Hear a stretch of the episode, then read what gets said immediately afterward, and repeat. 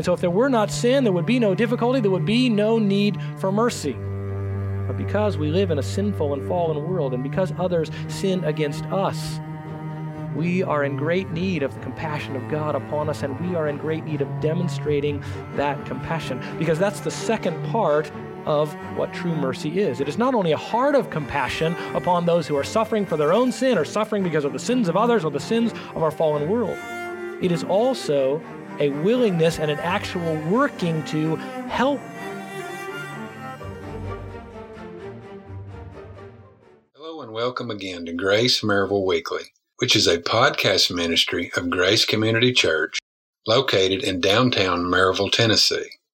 The sermon you are about to hear is a part of a sermon series presented by Pastor Chris Reiser from the book of Matthew. Pastor Chris has sought to demonstrate that Jesus is the King, which is the overall theme of the book of Matthew. It is our goal to provide messages on Monday and Friday weekly from the pulpit at Grace Community Church to equip the saints for the work of ministry and to call everyone to repent and believe. Let's listen now as Pastor Chris works exegetically through the text.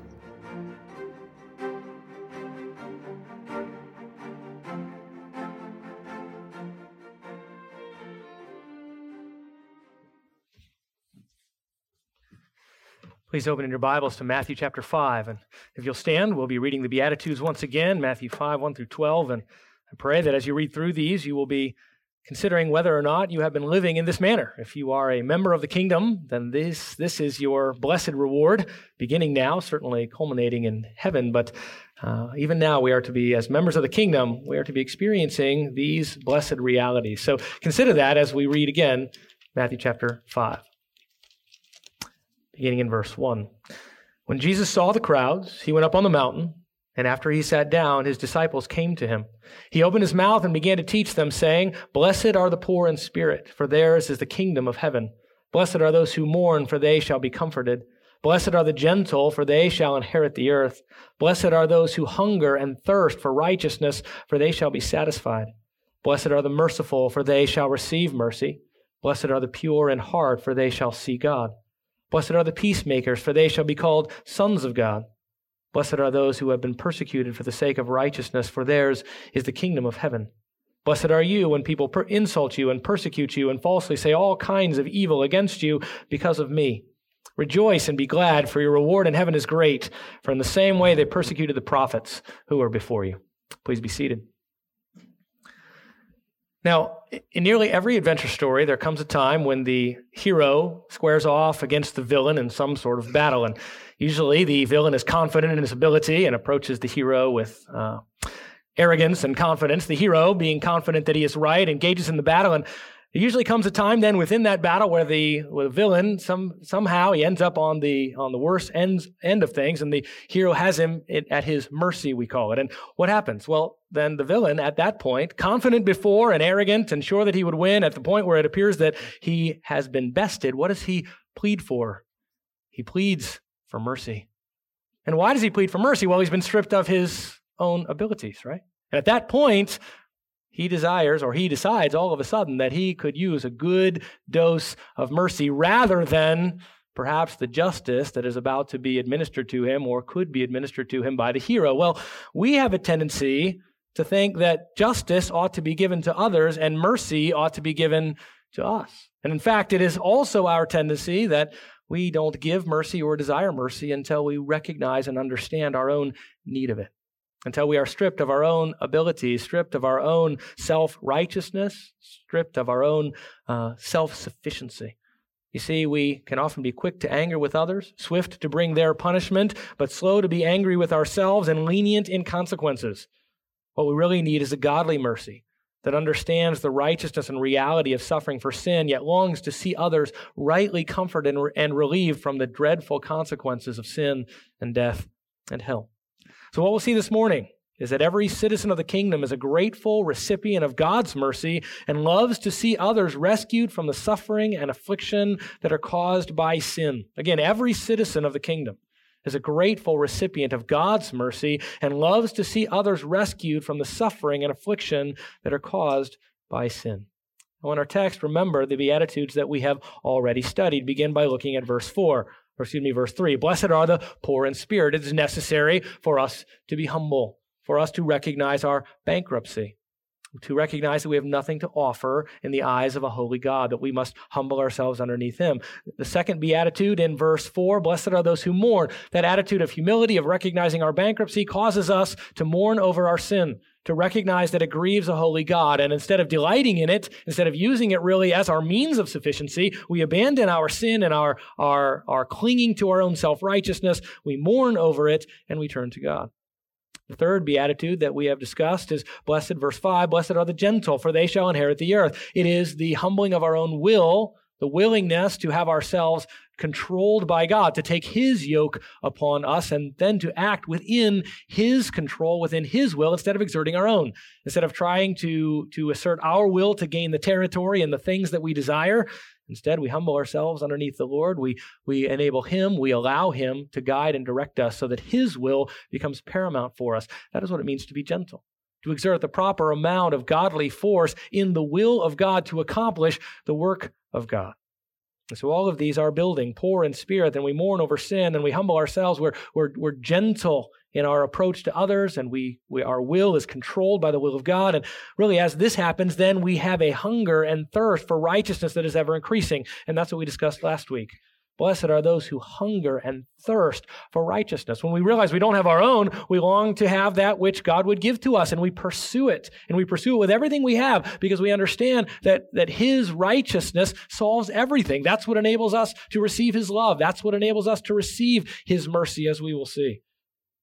His righteousness is necessary for us to have a relationship with Him. And then as we pursue righteousness, that sanctification, we are able to love Him more. We're able to deepen in our relationship as well as minister to others. And so, as, as each of these Beatitudes builds, we now come really, uh, each of these tends to be an internal characteristic poor in spirit and mourning over sin, gentle, our wills controlled by the will of God, and then hungering and thirsting, an inner heart desire for righteousness. Well, now this has to have expression, and that's where we come in our Beatitudes this morning. How will we express these internal heart attitudes that really are, are the means of entrance into the kingdom as God changes our heart and also are the means by which we live within the kingdom? Well, these will always flow out if they are real, if we are truly members of the kingdom. These first four Beatitudes will flow out in the fifth and really in the ones that follow.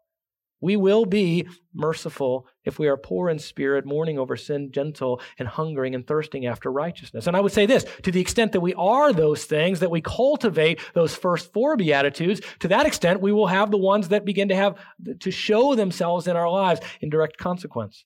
And the first of these that Matthew mentions that Jesus preached on was mercy. Again, looking in verse 7, blessed are the merciful, for they shall receive mercy. Blessedness is that joyful contentedness which flows from being the recipient of God's loving, kind, and unmerited favor. If we are these things, we are blessed. We, it demonstrates that we have been granted favor by God. And the more we exercise these characteristics, the more we experience the joyful contentedness that are a result of that blessedness. And it is our really it's our litmus test for for our understanding and, and of and our enjoyment of living in the kingdom. Are you are you are you experiencing? Are you benefiting from this blessedness? Well, only as you are pursuing these things that are mentioned here. And this morning, as we consider mercy, let's first give it a definition. What does it mean? Because the world has one definition of mercy, God has another, and we need to understand His so that we don't we don't misunderstand the very nature of the mercy that we're supposed to be living out. And as always, each of these things that we consider are tied to the character and nature of God in some way. His work, His character. Luke 6:36 kind of reflecting this same beatitude says be merciful just as your father is merciful. So we will find that our mercy, the mercy that we're supposed to live out flows from God. It is empowered by him and it's a reflection of God's mercy. So if I was going to give you a definition, just kind of at the outset, we'll then explore it a little bit and then we'll put it in, in pieces as to how we would live this out. But mercy is, this, this godly mercy, is the expression of love which causes us to have compassion on and to actively help those who are suffering and afflicted, either due to their own sin or the sinfulness of the world we live in. What is mercy? It is the expression of love. Which causes us to have compassion on and to actively help those who are suffering and afflicted, either due to their own sin or the sinfulness of the world we live in. Let's break that down into pieces. Mercy is the compassion or compassion on those who are afflicted and suffering. Really, it's an affection for those, a deep love for those who are miserable, who are having a difficult time. And that can come as a result of their own sin, or it can come as a result of living in a sinful world. See, this is a true care and concern for the hurt and pain that others feel in their affliction. And we are slow to this. And certainly, we don't have any real measure of it apart from the grace of God. We don't understand pain and affliction unless we understand who God is, what He's done, our own character and nature. So the world can have echoes of this affection, echoes of this mercy, but they never understand it fully because they don't understand God. So, this compassion on those who are afflicted and suffering, really, the primary reason that people suffer is because of their own sin.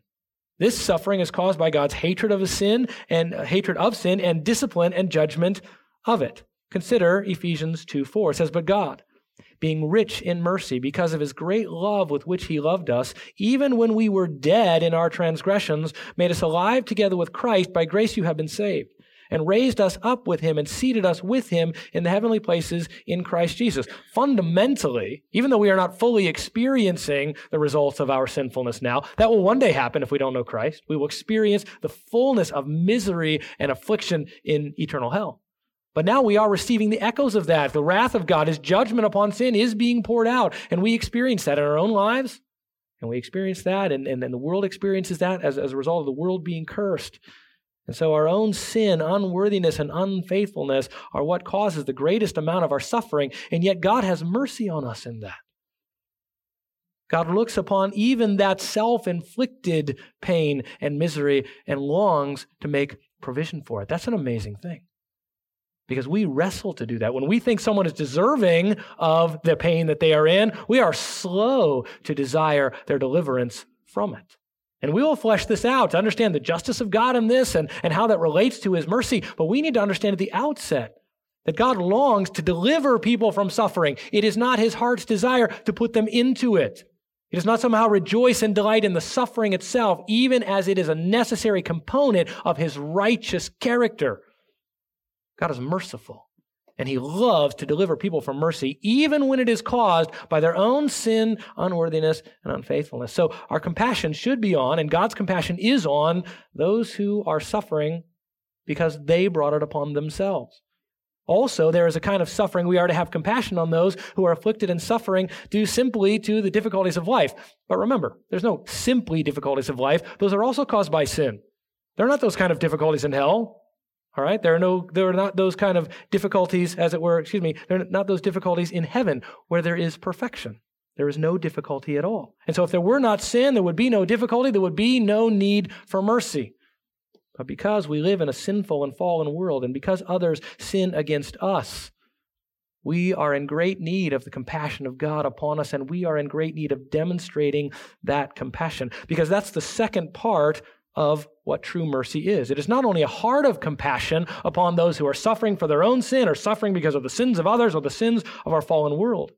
It is also a willingness and an actual working to help those who are afflicted and suffering. So that's number two. It is not only compassion on those who are afflicted, it is also help to those who are afflicted and suffering. This is not just simply an emotion, it is also an action, as is so true of, of all of the characteristics of God. He doesn't just emote towards us, he then puts those emotions, those affections into action, and they are part and parcel of it. Mercy cannot simply be, well, I feel so bad for you. It is, I feel bad for you and I'm going to fix it. That's how mercy works. It is active. And so mercy helps those who are afflicted and suffering. It is gracious, kind actions towards those who are afflicted in order to relieve that affliction and that suffering. This is, and God does this in several ways, and we are to consider this. We'll, we'll flesh this out more. But consider the fact that God keeps his promises even to people who are undeserving. That's part of his mercy. He could say, Well, I'm done. No more promises for you. And I understand that there are conditional promises and, and that, you know, God often makes those kinds of where he says, Look, I promise this if you do this. But it is an amazing thing in Scripture that even when men wrestle to accomplish the conditions of conditional promises, God is gracious to them and pours out his mercy upon them. And certainly he makes promises that he ties to his own merciful character so that they are always enacted. So, keeping his promises is part of being a true help to those who are afflicted and suffering, forgiveness to the sinful, unworthy, and unfaithful. And this is perhaps the primary demonstration of God's mercy, is that he chooses to forgive. And in that forgiveness of sin, he then relieves them from the penalty of sin, because that's what forgiveness is. Is to set aside the penalty. No longer are those who have been forgiven. No longer will they suffer eternity in hell. No longer will they come underneath the very consequences of the sin that they have committed. Titus 3 5. He saved us, not on the basis of deeds which we have done in righteousness, but according to his mercy, by the washing of regeneration and renewing by the Holy Spirit.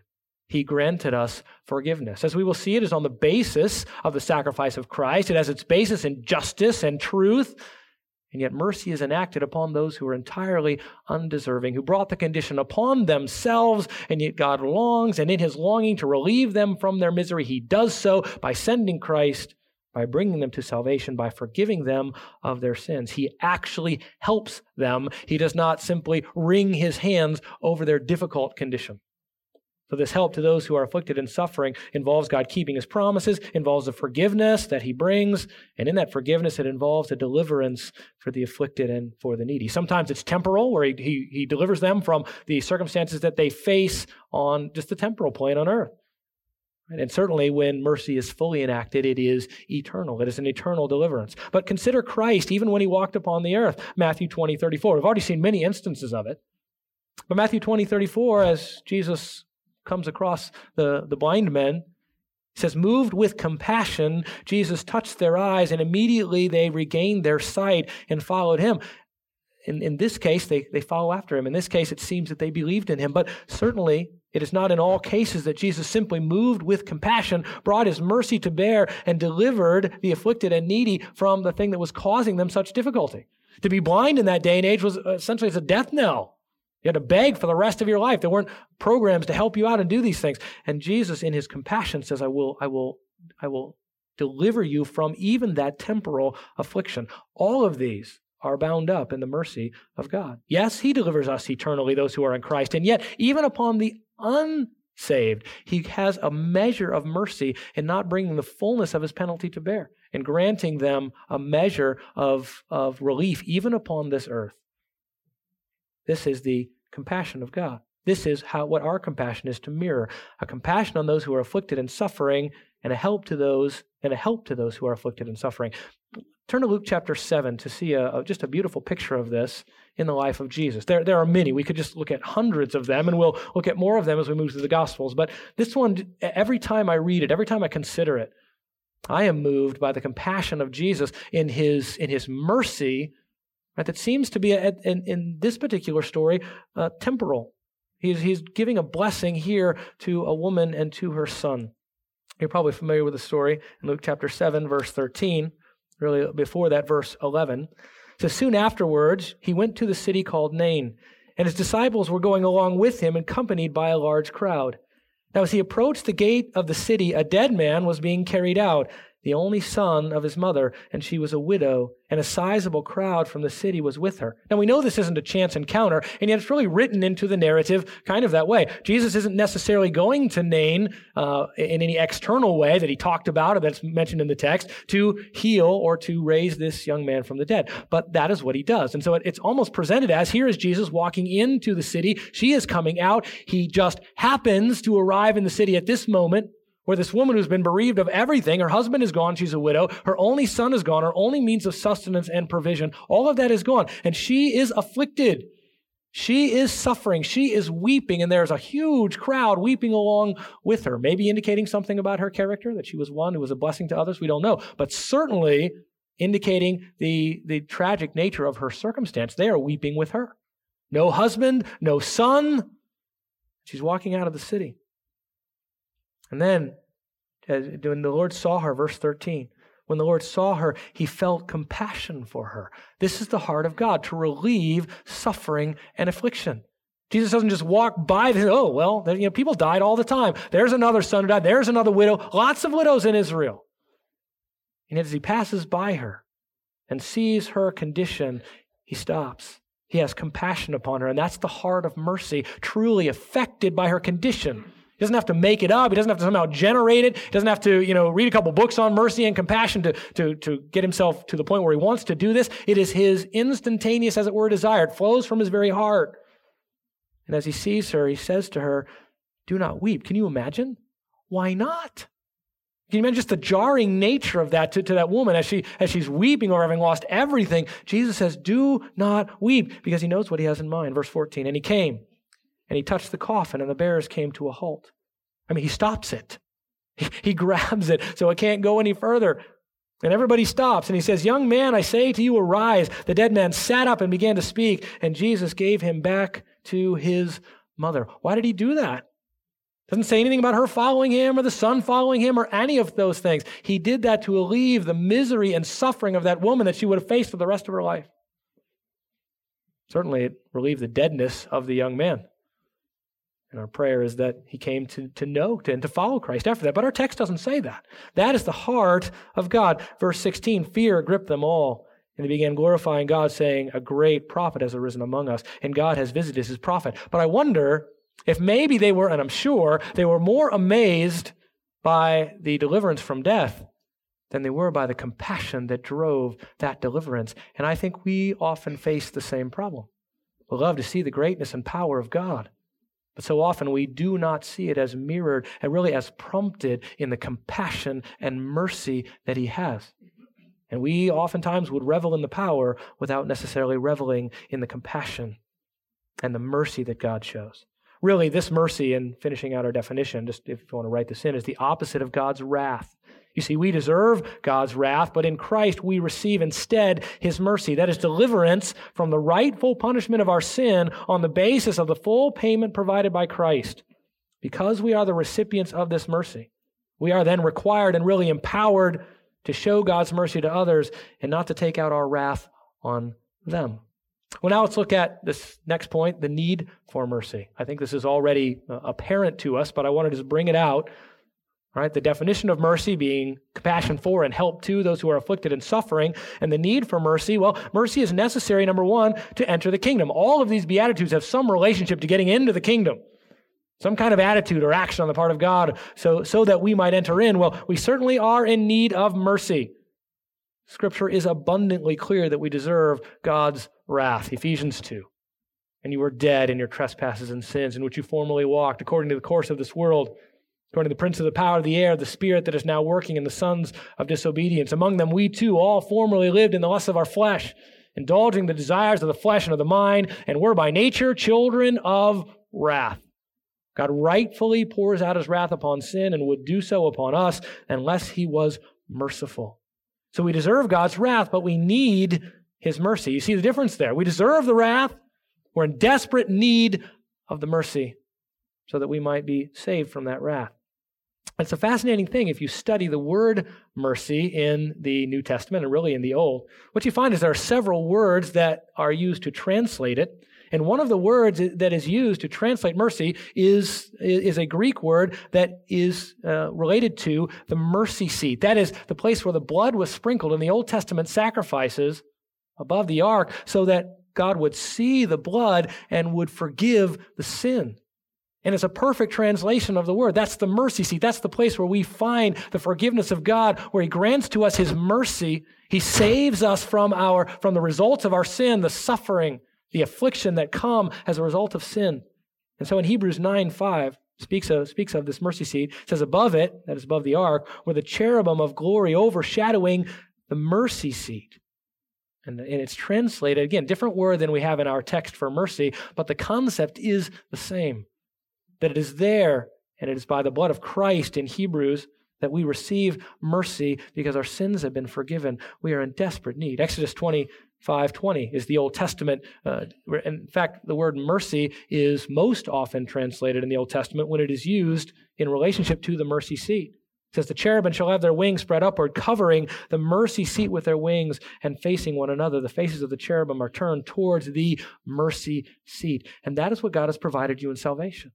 He has granted you his mercy. The sprinkling of the blood of the sacrifices in light of or looking towards the sacrifice of Christ, and then the sprinkling of the blood of Christ, cleansing us from our sin and relieving us from the misery and from the affliction eternally that we richly deserved.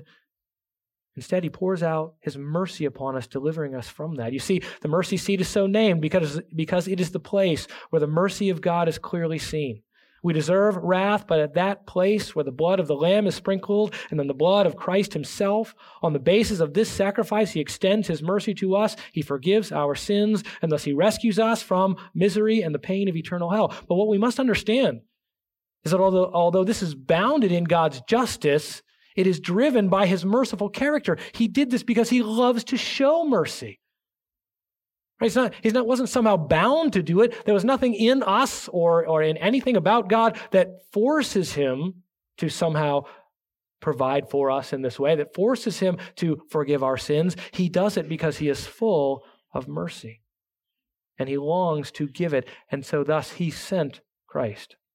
So mercy is needed for us to enter into the kingdom. If God does not, in his mercy, deliver us from the consequences of our own sin, then we must suffer it. And so mercy is really removing us from or not giving to us that which we deserve, the consequences of sin. But also, as with each of these Beatitudes, mercy is necessary within the kingdom. It is necessary for us to enter into it, but also the mercy, and really the primary emphasis in our text is blessed are the merciful. That is those who, because they have received mercy, then live out that mercy towards others in the kingdom. And we live out that mercy because we and others still sin and fail. Because within the kingdom sin remains, because within the kingdom as we live here on earth, there is, there is the, the ravages, there are the ravages of sin, so we are in need of pouring out mercy upon others, and we are in need of that mercy ourselves, both from others on the human or horizontal plane and from God. We are in continual need of His granting us mercy daily because of our sinfulness. And also in the kingdom, we and others suffer from the difficulties of a sinful world. Until Christ returns to finalize his kingdom, we will suffer under the sins of others and the cruelty of a fallen world. Thus, there will be many opportunities to extend mercy in delivering others from this affliction, from their misery. And God is gracious to do that to us as well.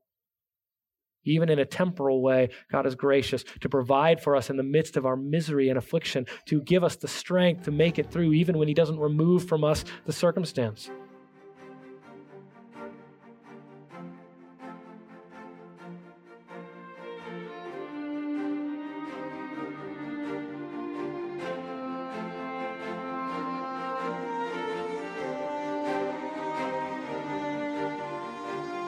Thank you for joining us again on Grace Maryville Weekly. These messages are just a small collection of sermons that have been presented at Grace Community Church in downtown Maryville, Tennessee.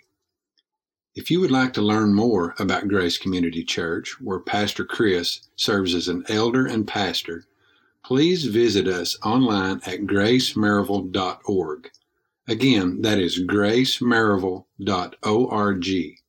There, not only will you be able to find out more about the many ministries at Grace, but you will also be able to access a full audio archive of messages not only presented by Pastor Chris, but also messages presented to our women's ministry, youth ministry, and college aged ministries, as well as the Sola and Essentials conferences hosted at Grace. We invite you to visit us online and we hope that you will join us again next time as Pastor Chris continues to exegetically work through the book of Matthew. Until then, remember that Jesus is the King, and the time is fulfilled, and the kingdom of God is at hand. Repent and believe in the gospel of Jesus Christ.